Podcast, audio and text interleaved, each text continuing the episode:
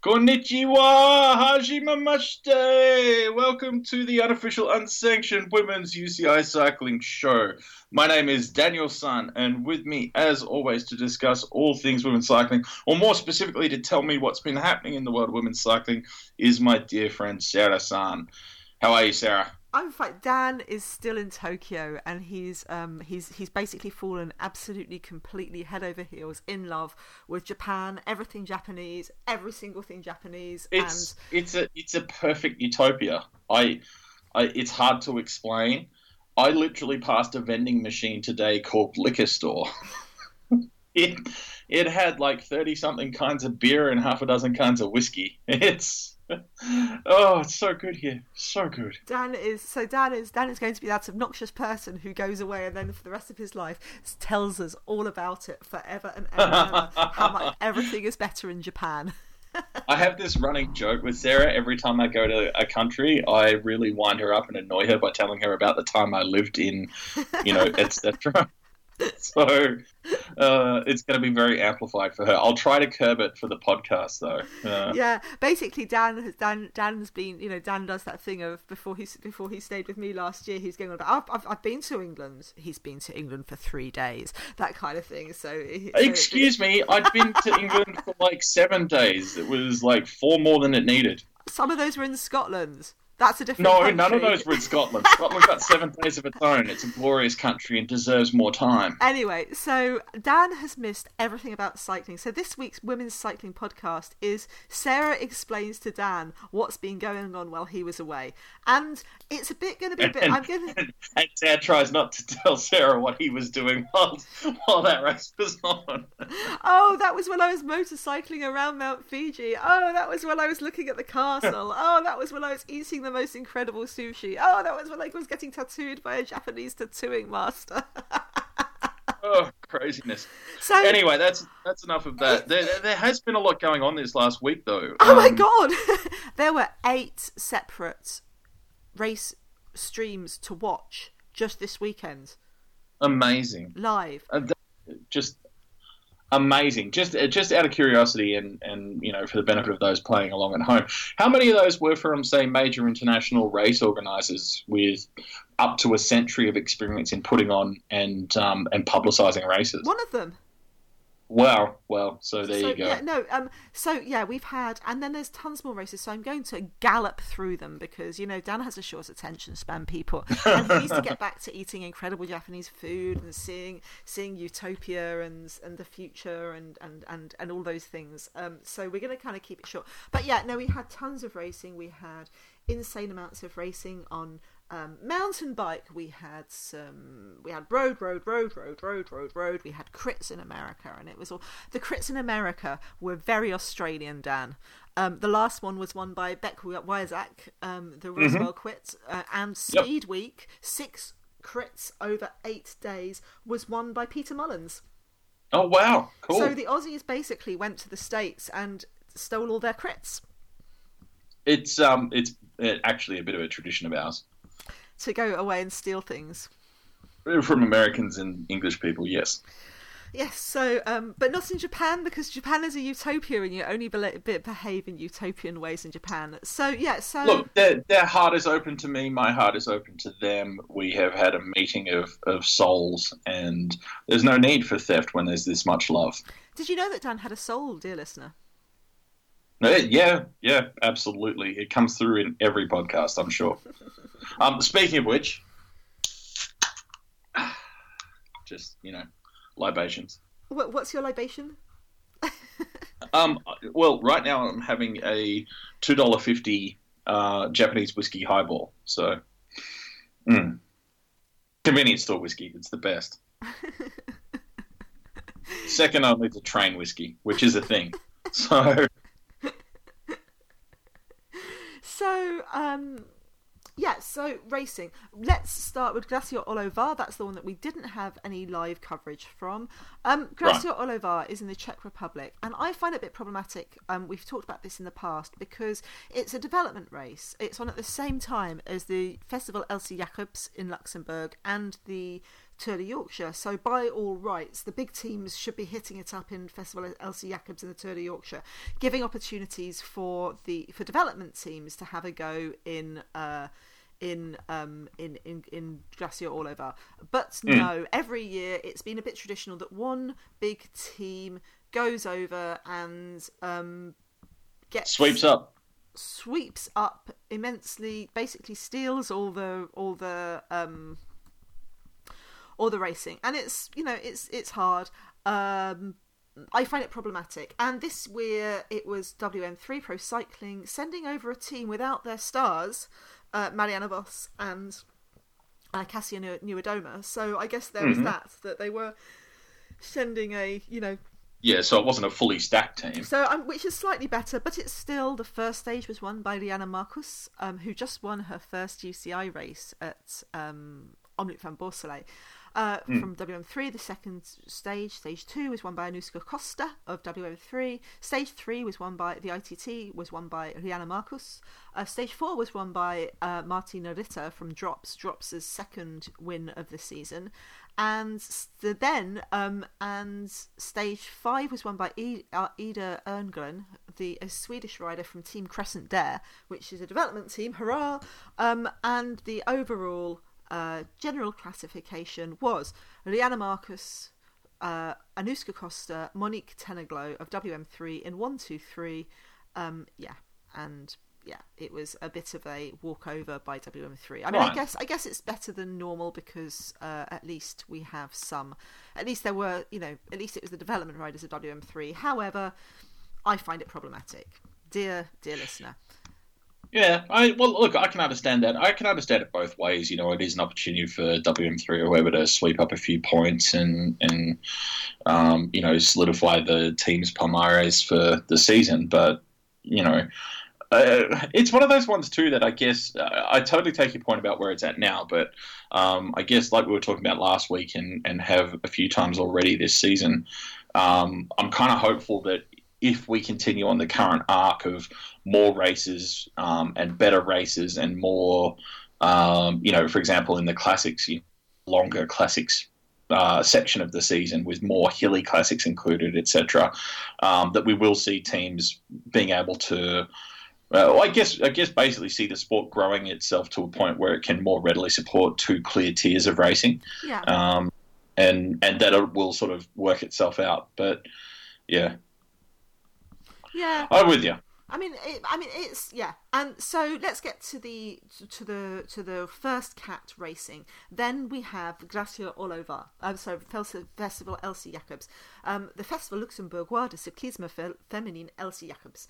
Now this year it had a live stream for the first time ever, but it was a bit of a weird one um, because there were technical problems, but also they had like a motor, a race moto, which for some reason only filmed from the back of the bunch. Okay. Now, if this was a case of actually their motorbike driver had never done this before and so they were keeping their distance to keep safe, that's fine. But it did make watching it quite difficult. Yeah, yeah. Mean, how big was the the main bunch at that point? Oh, like, like no, I mean the thing was was like when it was like a large bunch, you could go, okay, yeah, I understand. But once they get down to a small group, and the small group is clearly only riding on one side of the road, so there was mm. room to pass. It was just bizarre. It was completely strange. So it was, it was one of those things where you start questioning: Is it better to have no stream than to have a difficult stream. And I know an, an incomprehensible about, stream. Yeah, yeah. and, I, and yeah. I, know we've. I mean, I know we've talked about this in the past in terms of the. We both disagreed on Philadelphia, where I felt that the bad stream was better than was was what you know was it would be better to not to have a stream than to have a bad stream and I know that people disagree with me, where I really enjoyed the Trofeo Alfredo Binda, mm. Binda stuff, but that's partly because of expectations. And this is the other thing that's interesting is that when you have um, expectations about what something's going to be, it's that that changes that definitely changes my viewpoint on it. Do you know what i mean? So... yeah I, I totally understand what you mean. And look eh, i think you're right. Like in in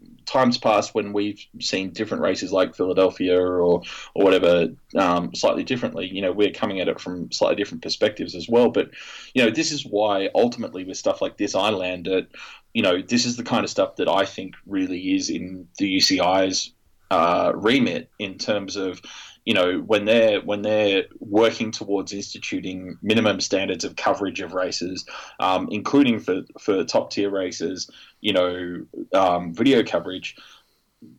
When when they um, ask for that sort of thing and start to make that a, a, common requirement to the point that races that, that don't necessarily have to do it are trying to do it, you know, I think there's room there for the UCI to actually demonstrate what constitutes race coverage. Yeah, I mean, you know, I mean, constitutes I... video cameras, cameras from in front, um, motorbikes at this distance from riders, etc., etc. And again, it's not that those are like hard and fast rules. Someone gets fined if the motorbike drops back a bit too far or whatever. It's it's it's a guideline, but it's something that that then they know we can implement a standard and say to our broadcaster, you must do it this way, yeah. rather than have a spot decision on the day from a producer or whatever who may or may not know how to cover a cycling race, um, going, oh, we'll just stay behind the main bunch and we'll follow the action from there. Yeah, I mean, you the know? thing is, the thing is, I feel incredibly churlish criticizing live live streaming, and and and part of it is the ch- the pace of change has been so fast that mm. you know, literally eight different streams this weekend. I couldn't watch them all because no, I, I, I, I, just it was just in, it was just incredible, and that's fantastic. You know, a stream for every time zone. You know, yeah. There, there's it was it was it was awesome and i don't want to sound like i'm churlish it's like i think it's one of those things that we're going to see that that that, that you know two years ago we'd have been yeah. like like cheering and cheering this but in the context exactly. of 2017 and that's and i need to keep hold of that as well so i'm not criticizing so i'm not i'm not being like yeah you're, you're exactly right. Like it's not churlishness. The thing is that in in a changing context, in a changing environment, the requirements and the nuanced details of what we discuss change. You know, like you say, two years ago, the conversation was about why can't we see these races? Yes. You know, yes, and, yes, and yes. now we're two years later, and it's fucking awesome that we can see these races.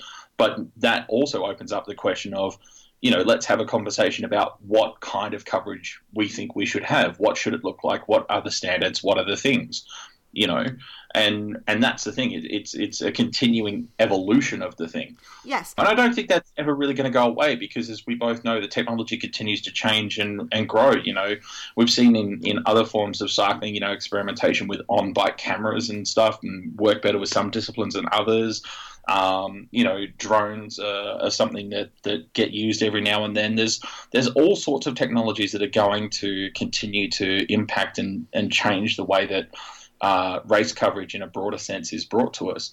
And as that happens, it's a natural part of that ongoing conversation that we, we work out what's the best way to use these things to to view what matters most, which is the racing itself. Yeah, it's. I mean, it is and it is fantastic. Like I, I, uh, the thing was that Elsie Jacobs to me was uh, something for the fans. Yeah. And that's mm. great. Mm. That's great. That's fantastic. That's wonderful. Um, but it wasn't something, and that's, and it's going to be really interesting how we have that conversation too, because it's it's fantastic that we're getting more and more. Like I can't tell you how how different this year is even from last year, and how different last year is from the year before, and and and how fast how what the what the what the pace of change is being, and also you know we come back to the fact that Elsie Jacobs is a small race run by volunteers, admittedly in one of the wealthiest countries in the world, but um, you know it's sure but but it doesn't change the fact that that is you know um, by virtue of, of its very structure different from uh, uh, for-profit business. Yes yes yes. So elsie Jacobs so the stage is a three-stage race. It starts off with a prologue which is a short um, individual time trial for anyone who's new to women's cycling. Um, this was 2.8 kilometers and the reason they do that is so that it doesn't like give too much weights to the overall general general classification.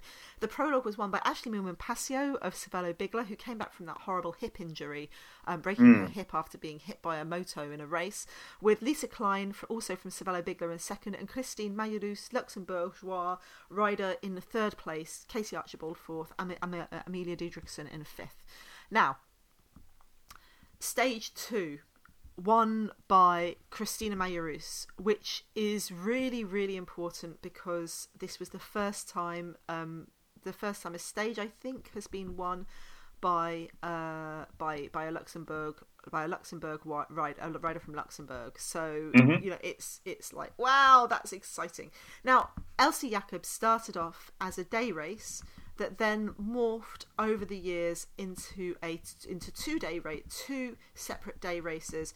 Then they added on a TTT. Then they changed it to a and, and it became a stage race so it's kind of been growing and growing over the years. So it's kind of yeah, it becomes interesting. It's one of those ones where, which is, is, is, interesting to talk about because you don't want to, um, you know, on the one hand we talk about its history, but then on the other hand, its history has been very very different over the years. But this is the first time a Luxembourg, a rider from Luxembourg, won it, won a stage there. So lots of excitement, and especially lots of excitement from Boels Dolmans, who basically have been ridiculously strong um, so yeah, uh, uh, Christina Majerus won the state, won the won the won the first stage. The second stage was, uh, and she won it from a from a small group. The second stage became a bunch sprint with Boels completely dominating the race and not letting anything get away at all. So it came to a bunch sprint, won by Elise Delzenne with Eugenia Bujak in second and Christine Majerus in third. Meaning Christine Majerus was not just the only first stage winner; she was also the first Luxembourg Luxembourgish um, Luxembourgeois uh, GC uh-huh. winner too, and nice of Boels Dolmans to give. Uh, you know, to, to give chances to Christina Majerus, who works so, so, so, so hard for her teammates. So, final GC, Majerus first, Eugenia Bujak from BTC City Ljubljana, Ashley third, Lisa Klein fourth, Elise Delzenne fifth. Nice. Um, but uh, uh, Cervelo Bigla, I think they had uh, four riders in the top 10 on GC.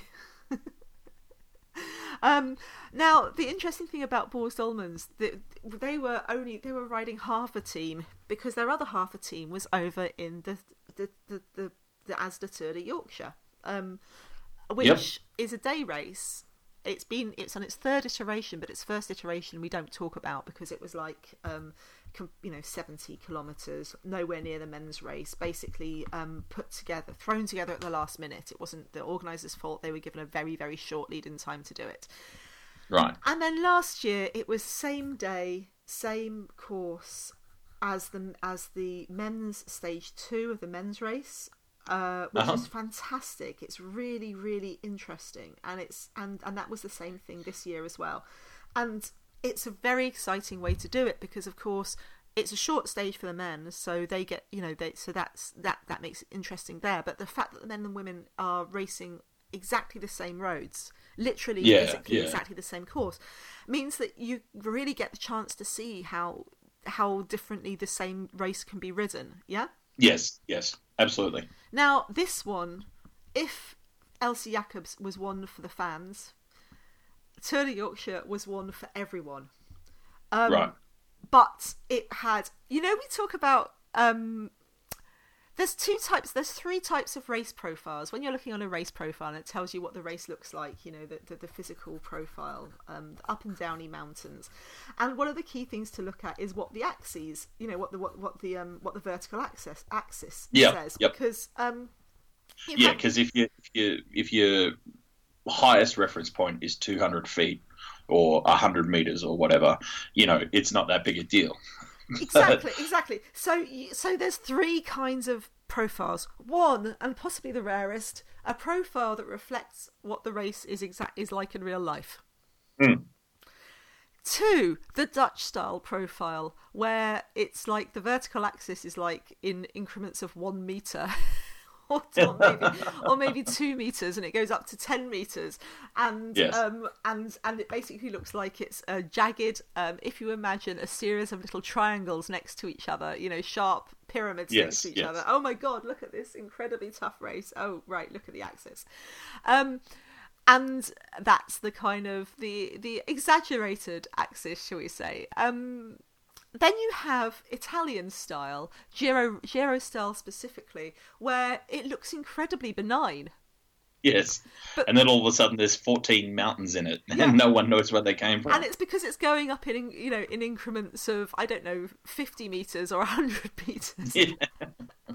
anyway, the as the Tour de Yorkshire took the sec- took that Italian approach to their um to their profile and um Yorkshire is I mean all of all of racing in England we don't particularly have flats. We're pretty much all rolling right? Because of the nature of our, Yep. of, our, of our geography. Even flat places are rolling. And we have heavy roads which are harder to ride on than than um, than than continental uh, slick smooth lovely tarmac. Our tarmac basically it takes more effort to ride a kilometre on a British on a British road even if it was flat than it would on the, exactly the same road in Europe because of the d- different makeup of our tarmac.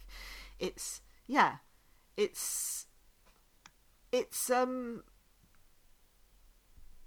it's it's it's interesting.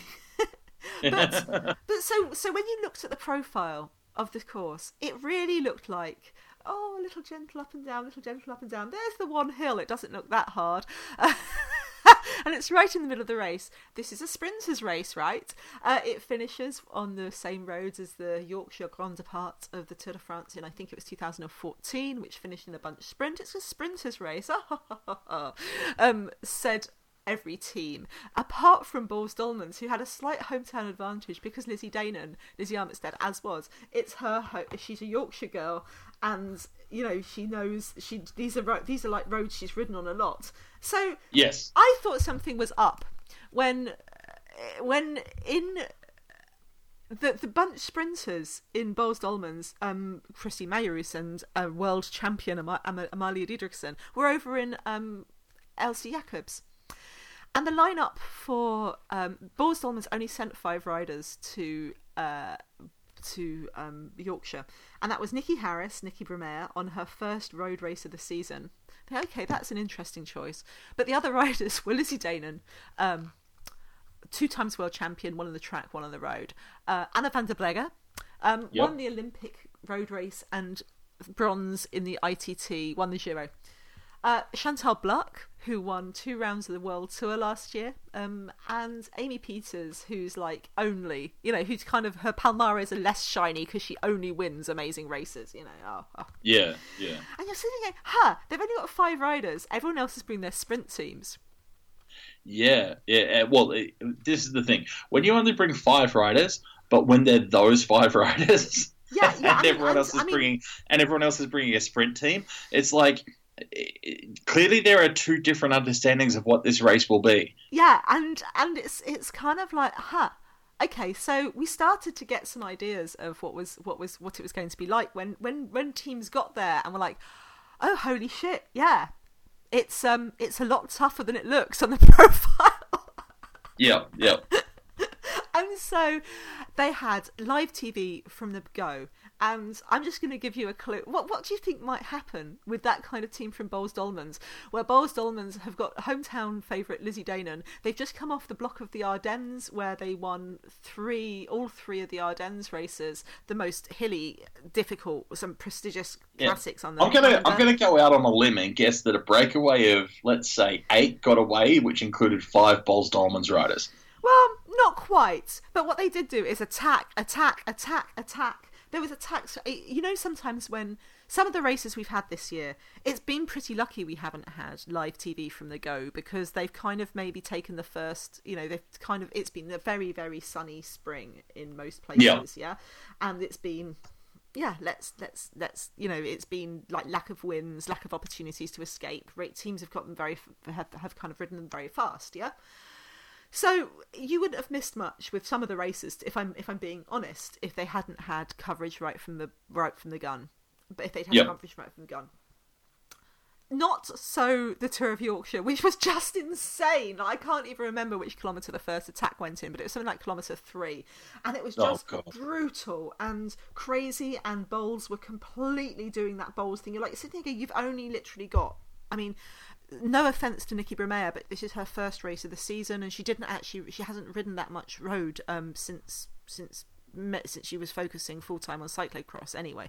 So you know, like, but even she's working hard, but she's not like the team. She's not like a team member. You know, it's really like four riders, but it's not really four riders because Lizzie Deignan and Anna van der Breggen were very quiet in the first part of the race. It was basically Amy Pieters and Chantal Blaak. And if I'd have started an Amy Pieters attack drinking game, I probably would have died by the time they got to the first climb. It was Yes. crazy.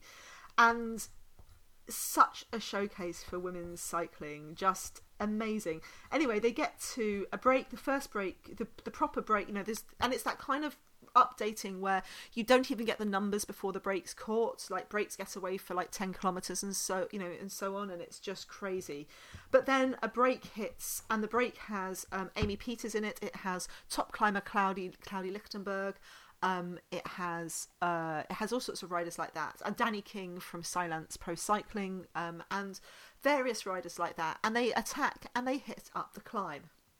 Now, behind them, the as as they get nearer and nearer the climb, the brakes drop, the numbers dropping, and at the bottom of the climb, who should attack off the bottom but Anna van der Breggen and Lizzie Deignan, who just look phenomenal riding Mm. together up this climb. It's a long climb. And they basically catch the group that has Amy Pieters in it. And Amy Pieters has been pushing, pushing, pushing on the front of the climb as well, which is really incredible because you'd think Claudia Lichtenberg, you know, a Giro winning climber could would, would be, you know, was there. And you've got all these riders being dropped off this front group. Um, they attack, they go, they, they, they hit it up. Um, Amy, Anna van der Breggen and Lizzie Deignan hit the front of the group. Amy Pieters then starts just working her socks off for them because that was the plan. Let's get Yeah, yeah. one of our riders as far up the road as possible. So she's there to basically domestique. You're sitting there going, huh, this is a group of eight or nine and it's got three Boels Dolmans riders in it. This is a bit of a problem. And then Lizzie Deignan obviously looks at the makeup of the group, doesn't like it, and starts attacking. Well, as is her want.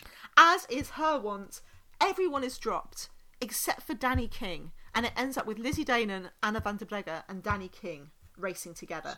And this is halfway through the race. Six, like this is about um, 55, 50 to 55 kilometres left to go. Wow. Um, Amy Pieters, while she's been dropped from the group, she's done her work. This is no criticism. Then decides, what am I going to do? I'm going to sit in the front group and basically, I'm going to be a complete evil person and chase um, with the front and chase, chase, chase with that front, chase with that front group.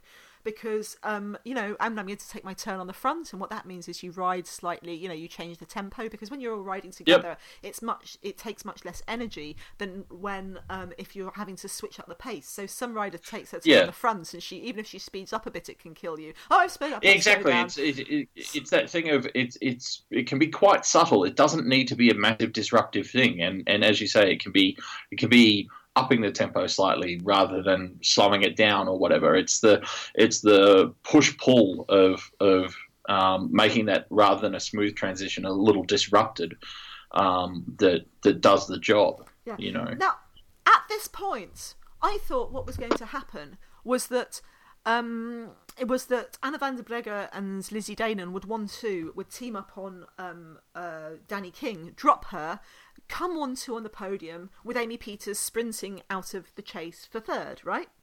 Yep. Yep. That's that's that's what happens in this. But they could not shake Dani King. Okay. And so Dani is Dani is like Lizzie Lizzie Deignan is doing all these like little digs, like real uh, you know real killer attacks. Yeah, Everywhere yeah. she goes, Dani King stays with her. That's awesome. Like, Holy shit! Then something interesting happens. Lizzie Deignan has a chat with Dani King, and she's clearly decided what we're going to do is try and ride. Now, Lizzie oh. Lizzie Deignan. So I was just going to say, so so she's trying to one two Anna now. No, no, no, no, no, no. She makes Lizzie. She makes Dani take turns. Oh right. Now, I don't know what Lizzie Deignan does, but she's an evil genius at getting people. What she's really, really good at is getting people to work in breaks when they really shouldn't. I don't know what hmm. she says to them. I don't know if she's if she's if she compliments them. I don't know if she's evil to them. I just do not know what she does. But Lizzie Deignan is a genius because you're sitting there, Dani, don't work. Jesus Christ, make make Lizzie and, and- Yeah, and yeah. Anna Make Lizzie and Anna do it. because yeah. what they're going to do is they're going to attack at some stage and drop you. Mm. And it's um it Yeah, was the second they get a hint that you're a little tired from having taken all those turns, it's over. yeah Like don't don't make it easy for them to beat you. yeah. So they end up with like so about fifty k. Um, they have about two minutes on the chase group. Van der Breggen's doing a lot of doing most of the work, and it's every time it goes uphill. Lizzie does do a little bit of um, does do a little bit of a um uh uh. Uh, uh, you know, push, push and you're thinking, actually, shit, this is quite interesting because while Lizzie Deignan is very, very fast, Dani King is very, very fast, and clearly at mm. this point, Dani King is the strongest rider. Yeah. Okay. Wow. Eventually, they, and and so they kind of come up to the second sprint point. Van der Breggen is the one that's dropped and it's Lizzie Deignan and um and Dani King together, and it's like okay, um, Van der gets back, and Lizzie just goes for one death or glory attack at 14k to go, wow. goes and wins and wins solo. Wow, that sounds like, awesome. It was so good, so good. Now behind them, this group there's a group of about let's say um, 10 riders yep. so and the 10 riders have got amy pieters in there um, it's got uh, um, uh, it's got it had well it comes to it comes to the end with 10 riders because what it has is Ellen Van Dijk doing her Ellen Van Dijk thing to such an extent that Ellen Van Dijk gets dropped from that chase group because she's pushing pushing pushing pushing because in that group also for Sun where they got Juliette Labous, the young French young French rider Rozanne Slik, mm-hmm. um, also yep. doing lots of work. But they've got Coryn Rivera. Yep. In that group is Giorgia Bronzini, Hannah Barnes, um, who are just insanely good sprinters. Yeah, yeah. yeah. Uh, you got Roxane Knetemann who keeps attacking out of it. You've got Shara Gillow who decides not to do any work except attack at the end and nearly, nearly, nearly, nearly make it to solo second. You've got Roxane Knetemann wow. who's attacking, and Dani King stays in that front group. But it comes to a bunch sprint. Coryn Rivera wins the sprint for second, 55 seconds behind Deignan. Uh, George Bronzini third, Amy Pieters fourth, Hannah Barnes fifth. Katrine Aalerud from Hypertech, sixth. Shayla Gutierrez, seventh. Shara Gillow, eighth. Roxane Knetemann, ninth. Dani King, tenth. And um, wow. kind of those those riders finished four seconds behind the front front sprinters. And wow. Saartjie van den Broek from um, from Lensworld Zannata as well. So it's like it's what just... an amazing finish. I really feel for Dani King though to to come out of that with tenth. That's brutal. Oh, but Dani King. I mean, you if you can survive being out in a group, being having Anna van der Breggen and Lizzie Deignan attacking you at the same time. true, true. That's going to do a lot for your confidence in future races. That's very true. Yeah, it's just, it's just phenomenal. Like, like Dani King was so strong, and we haven't really seen that Dani on the road. You know, on the road this year, we saw her potential. Dani King, she the the story of Dani King. Obviously, she's a multiple Olympic. Um, she's got Olympic gold, world champion goals in team pursuit on the track. Fantastic track racer. Was dropped quite brutally from the um uh from the British site by British Cycling, who didn't just drop her from the track; they also dropped her from the road. So she didn't get to go to the Olympics. She didn't get to go to the World Championships even until you know the, the, the in in twenty in twenty fifteen. Even though she was out there with her team, um, uh, with her with with her team for the TTT. Um, I think it's been quite hard for her adapting to not winning. Yep because she's used to being part of the team pursuit squad that's just you know completely dominant. And I, she says herself that she's her own worst enemy. She gets into her own head and she freaks herself out you know? So for dani king uh, although she came 10th she was so the rider of the race for me along with amy pieters who was just worth her weight in gold like just phenomenal. Yeah. Um, another rider who was amazing was Audrey Cordon Ragot, who was dropped from the fr- who'd been in the front group chasing and doing work. I mean, the, the thing that was really frustrating was that Deignan only won by 55 seconds, right? But yep, once yep. Deignan was out solo, the chase group just stopped working. Like they didn't. They clearly there was um there was uh, Audrey Cordon Ragot who was absolutely killing herself for Giorgia Bronzini, um, mm. She was doing some work. There was all of Sunweb doing some doing work. You know, to the point that they, you know, they dropped Labous and Slick and Van Dijk, um, Labous and Van Dijk from that from that front group. You know, obviously Amy Pieters isn't going to do some work, but the rest of them just if they, you think, God, if they'd have got together, if they'd have got it together yeah, and yeah. worked together, they could probably have caught Deignan, but but she just Yeah, yeah, exactly. I mean, look, we've seen it over and over and over again. A, a solo rider is is very catchable if the chase group wants to catch them. Yeah, yeah. So it was it was really really interesting. I'm pretty sure that um that Audrey Cordon Ragot would have come out like spitting at the at the at the at the fact that you know people basically missed the chance. But you know Lizzie Deignan, it was uh, it was such a it was apparently it's been like ten months since she last won a race, and Really? yeah, and she apart from team time trials, and she's Yeah. yeah. and it's on it's on Yorkshire Road. She worked so so so so hard for uh, the Mm. team during the you know was second in every race in the Ardennes, which I think were on her goal you know were on her goal list. Yeah, Um, absolutely. That way. So yeah, so she got her return. She, there's all these adorable pictures of her hugging her little niece, who's in a rainbow jersey and being surrounded by little mini Otley cyc- her her club Otley Cycling Club is full of little small Oh, girls nice. in national, you know, in world champion stripes and in Boels Dolmans uh, kits. Um, you know, so there's all these pictures of the little Otley minis like surrounding Lizzie, um, Lizzie Deignan, and it's one of those things that for all of the stuff that's happened last year, you know, with her and all of the kind of weirdness that's happening in the press with her very very weird book um book sales Yes. tour that's happening at the moment. It was just yeah, it was just it was a perfect win, you know. I mean, I would have loved to see Dani King win it, of course, but it was a fairy, you know, it's the fairy tale that Lizzie Yeah, Deignan yeah, that Lizzie exactly. Needs. So yeah, it's um yeah, yeah. No, it's great for Lizzie, and and you know, all all respect to Lizzie's win, and and the way you know she won it in very convincing style. That's great. Um, I'm I'm with you though. When you give me that setup, I'm like, oh, I need the underdog win for Dani King. That's amazing. yeah. yeah. Yeah, Cool. so so yeah, so it was um it was awesome, basically. Yeah, I It was sounds great, and like you said before, like it would have been so good to be able to see that right from the start. That would be incredible. Yeah, I mean, and and you know what? If you're in Britain, or if your computer thinks you're in Britain, or if you're in the States and have cycling TV, you can rewatch the whole thing. Awesome. It's only up for a month in Britain, but it's free. It's free to view if you're in Britain or your computer VPN thinks you're in Britain. Yep. There's tons of highlights. There's amazing social media out of it. Awesome. Like it was just great, and it was it was lovely. It was amazing having you know Rochelle Gilmore and uh, and Ned Boulting doing the commentary. It's free to air. They they have to show it's a commercial channel, so they had to show a lot of adverts, and some people were getting a bit frustrated because the ads what they had to you know they have to show a certain number of adverts in an hour, so they basically Right. front loaded them.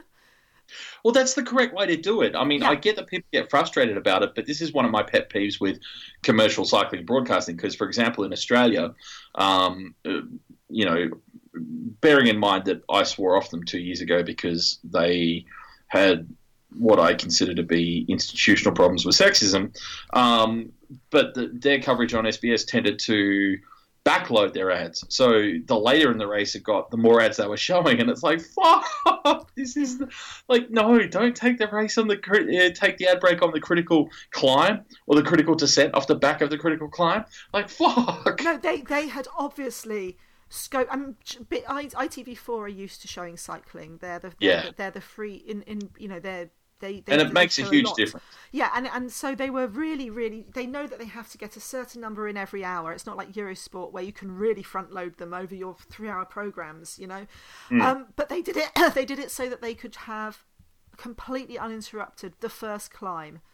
You know, the, the whole of the climb, for example. Yeah, yeah. They did it so that you could go right into the finish of the race, and you know, immediately after the race, they jump to ads so that they can then show you the. You know, they can then they can then show you um the in, you know interviews interviews and reactions. Oh God! And Dan, okay, I saw the best use of a sponsor. And the best use can link to a sponsor product, and I think you'll like this. You know, Okay. dear listener, that we like the ridiculous side of cycling.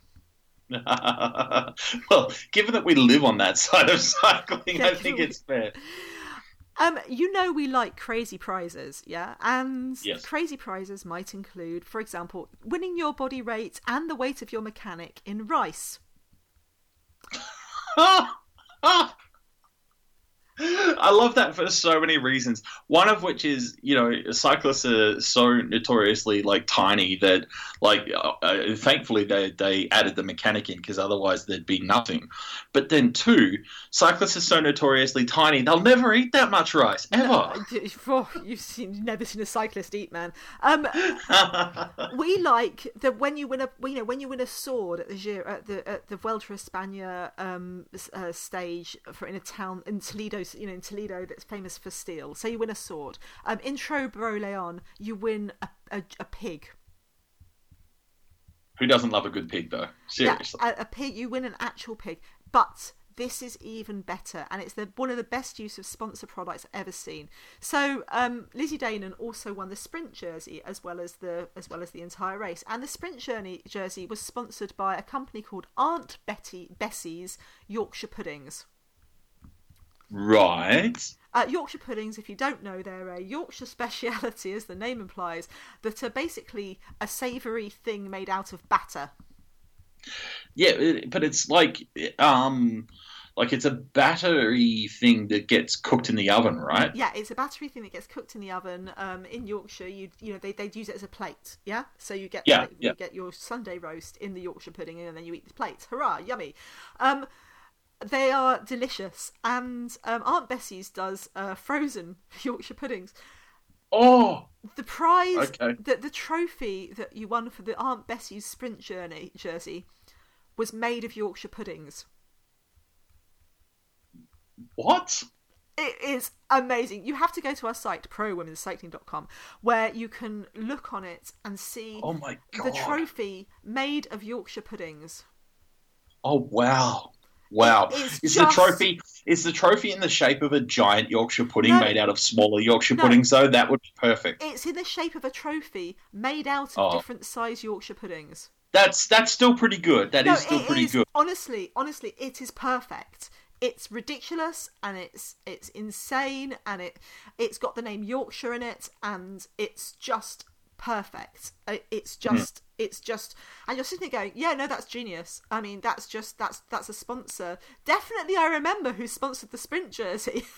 yeah, well, and and and look from a marketing point of view, that is the single greatest measure of success. yeah, so everyone's like sharing this picture of Lizzie Lizzie Deignan holding a trophy made out of Yorkshire puddings with Aunt Bessie's and Asda, which which sponsors the um, which is the lead sponsor, which is where you can buy your Aunt Bessie Yorkshire pudding. So, yeah. Um, well played. Well played. Um, if I would really, I know I'm saying this. My my theme this cycling year is we can make a difference. Yeah, and so yep. please, please, if you liked any of these races, um, go onto their websites and thank their sponsors. Um, because they just it's just been phenomenal it's just phenomenal and there's a i can't remember how much the prize pot was for the asda tour de yorkshire last year it was 50000 pounds which okay. was very sh- for a very short amount of time the biggest women's cycling prize pot in the world. Um, the reason it was only for a very short amount of time was because the Prudential Ride London Classique decided to play um, prize money arms war,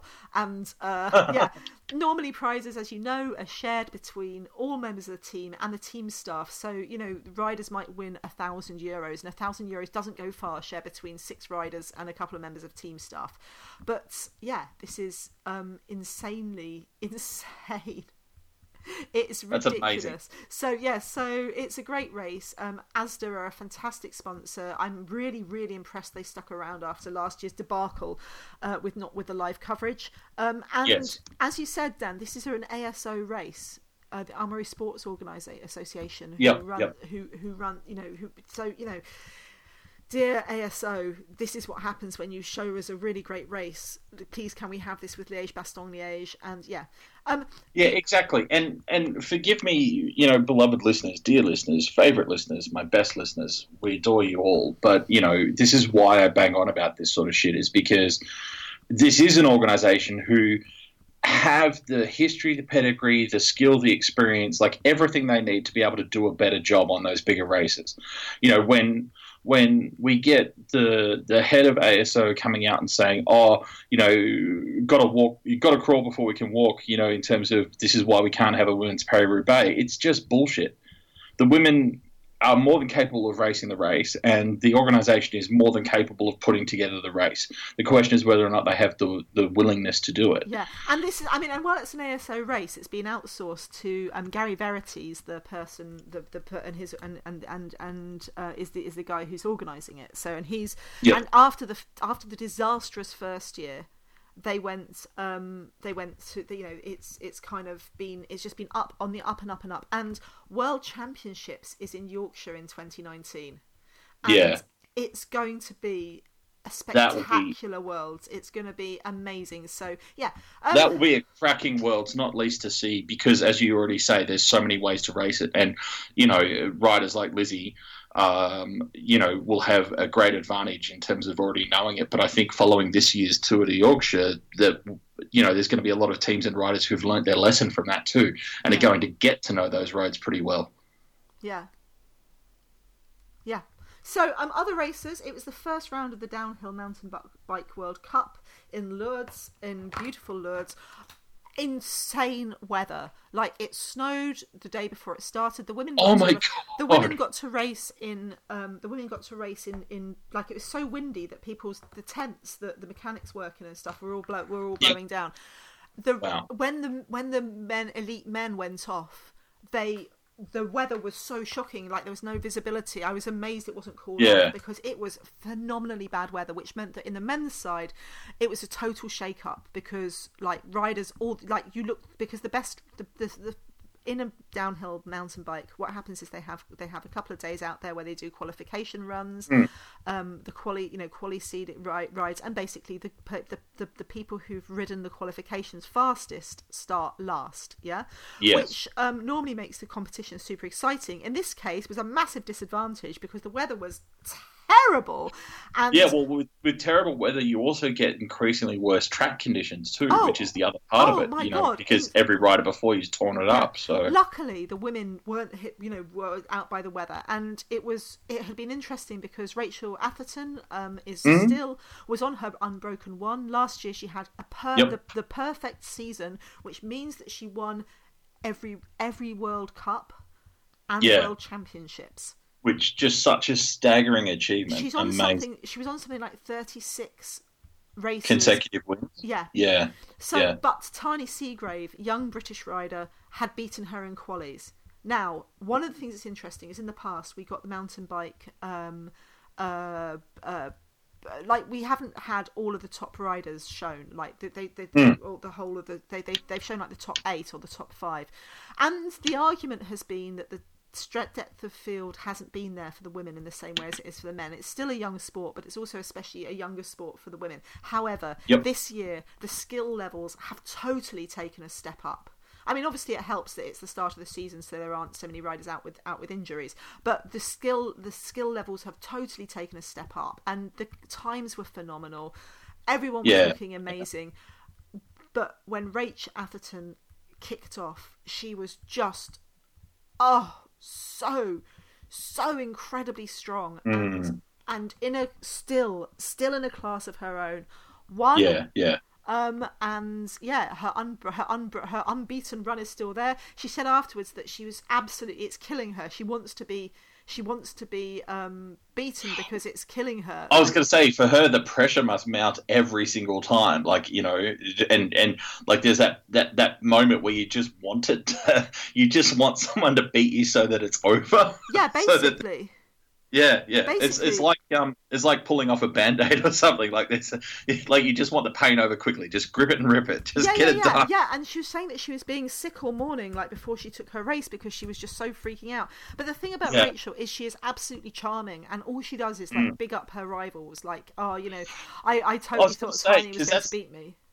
Exactly. That's the other part of it too. Is there's no rider in the in the women's mountain biking, yeah, downhill mountain bike scene who wants to see other women succeed as much as Rach Atherton does. Like you know, this is this is the thing. When she says that she is is looking forward to someone beating her, it's not it's not like a, a humble brag or her her big noting herself or anything like that at all. It's her literally saying, you know, look at all these amazing riders around me. One of them is definitely going to beat me sometime soon, and I can't wait to see who it'll be. Yeah. You know. Yeah, and Yeah. so I mean, but Rach, but you know, they're not. It's they're, and she says all. She says herself that she's that the, the that the um that she that, that it's not her that, that, that, that it's because everyone else gets better that makes her get better. Like she's completely yeah, yeah exactly.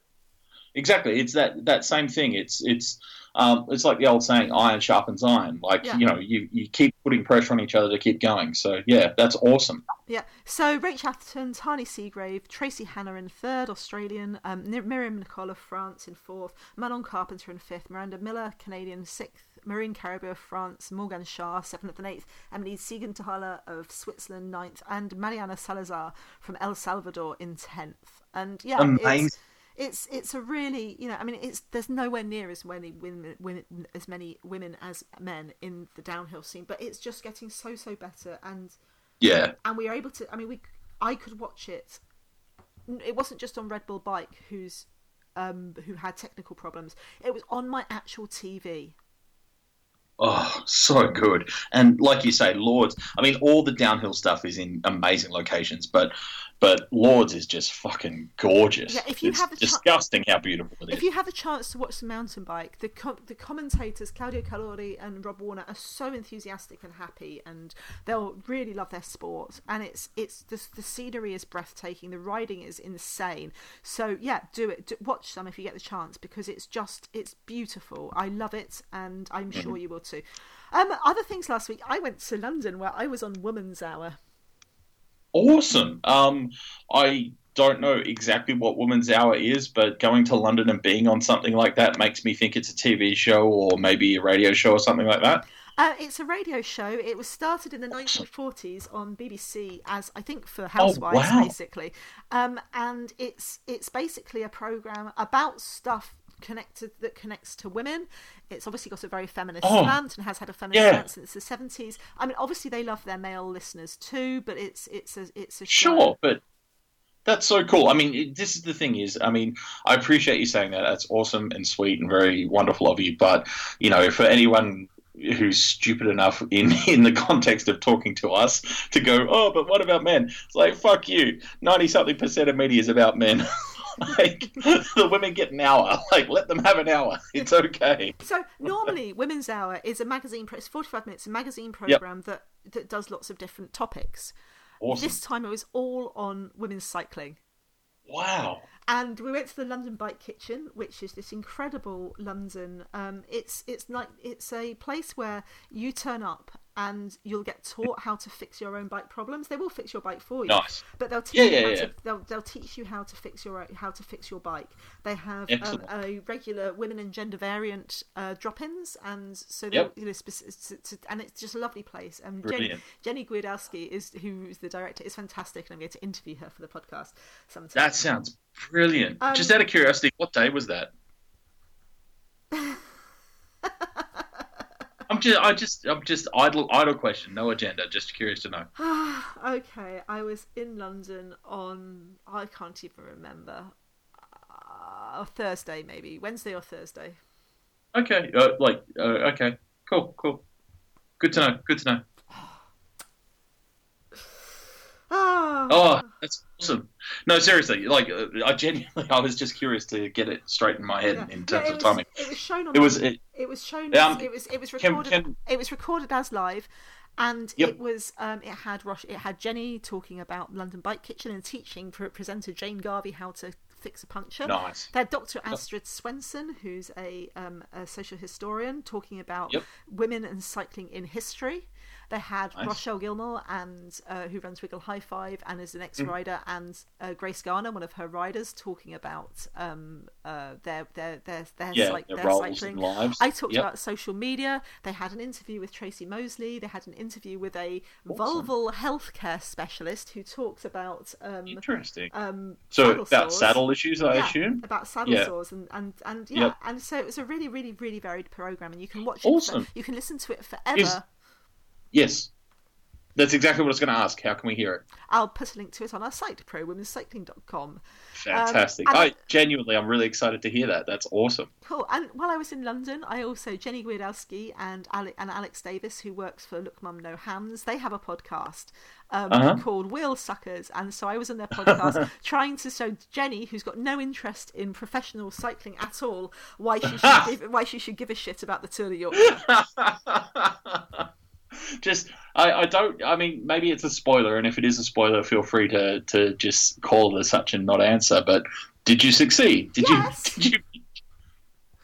Yes, Yes? yes, I did. I think I did. I hope so. And we had a really fun conversation anyway. Um, if uh, Wheel Suckers, they're both awesome. So basically, their podcast is about they're two women who work in the cycling industry in very different ways, who are mates who just talk about what's gone on in their week and things they like Yeah. in in in cycling. So yeah.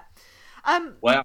there's also so listen to those both of those, please. Uh, you can also, if you're interested in the issues of saddle sores, um, Emily Chappell, friend of the podcast, also wrote Yes. about them for the Casquette uh, magazine website.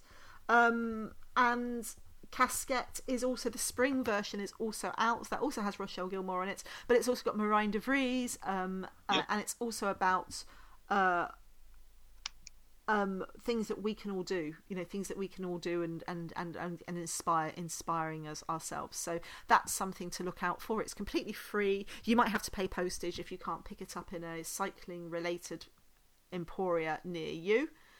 Yeah.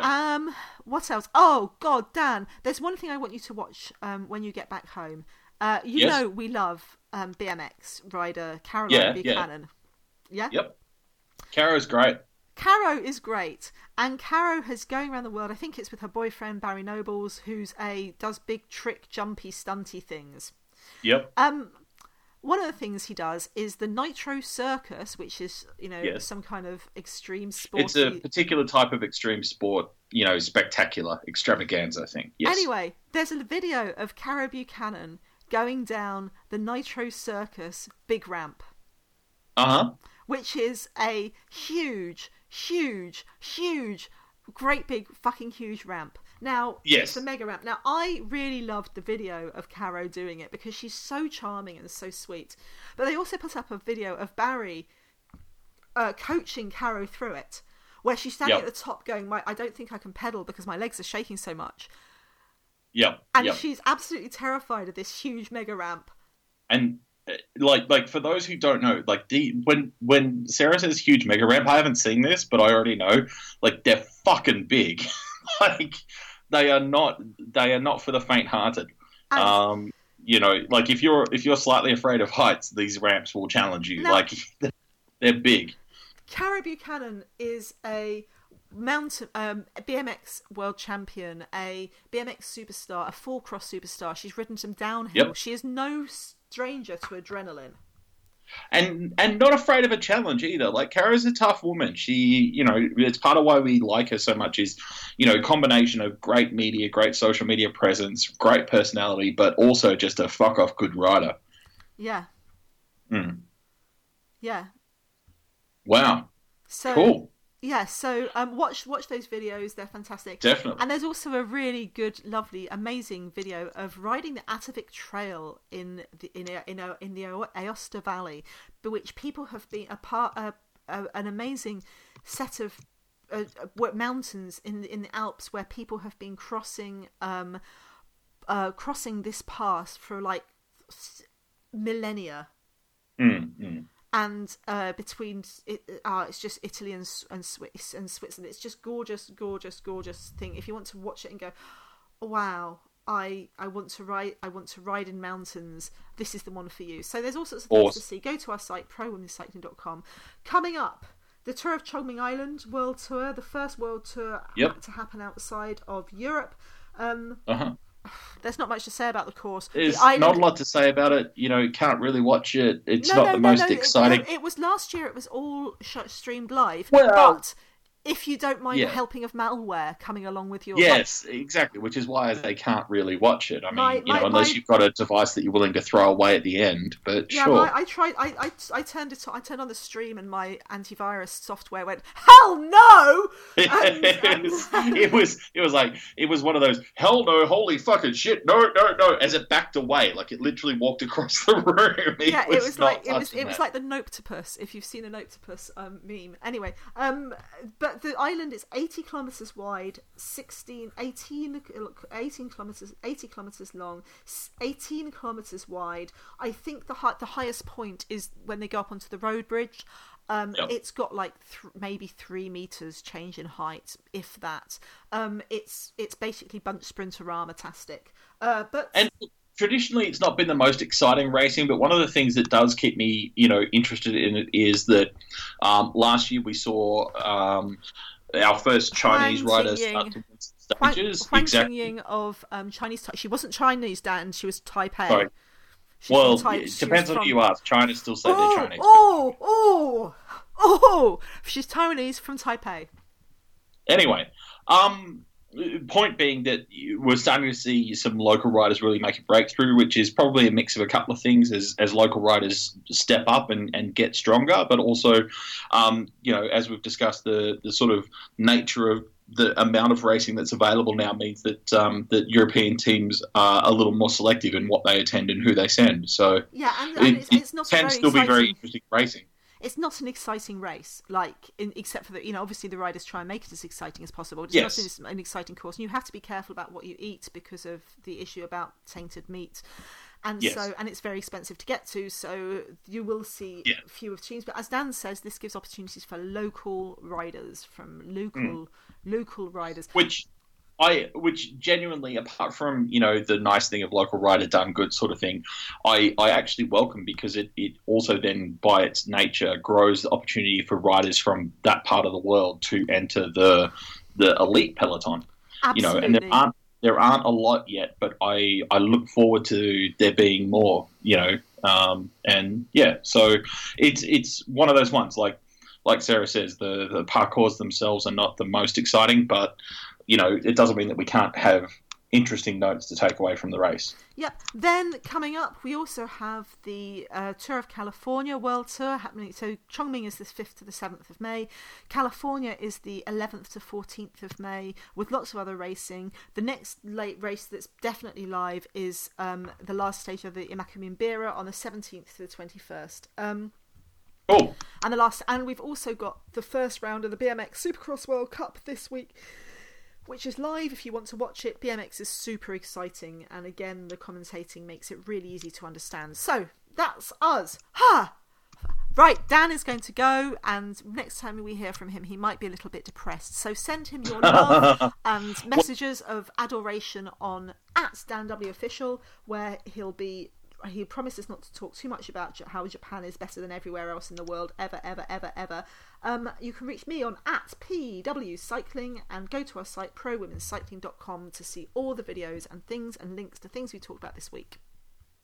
thank you so much for hanging out with us. Um, wish Sarah well as she heads to Glasgow um, to, you know, provide Glasgow kisses to all and sundry, and um, and we'll be back again next week to discuss even more uh, amazing live streams and incredible pro women's cycling.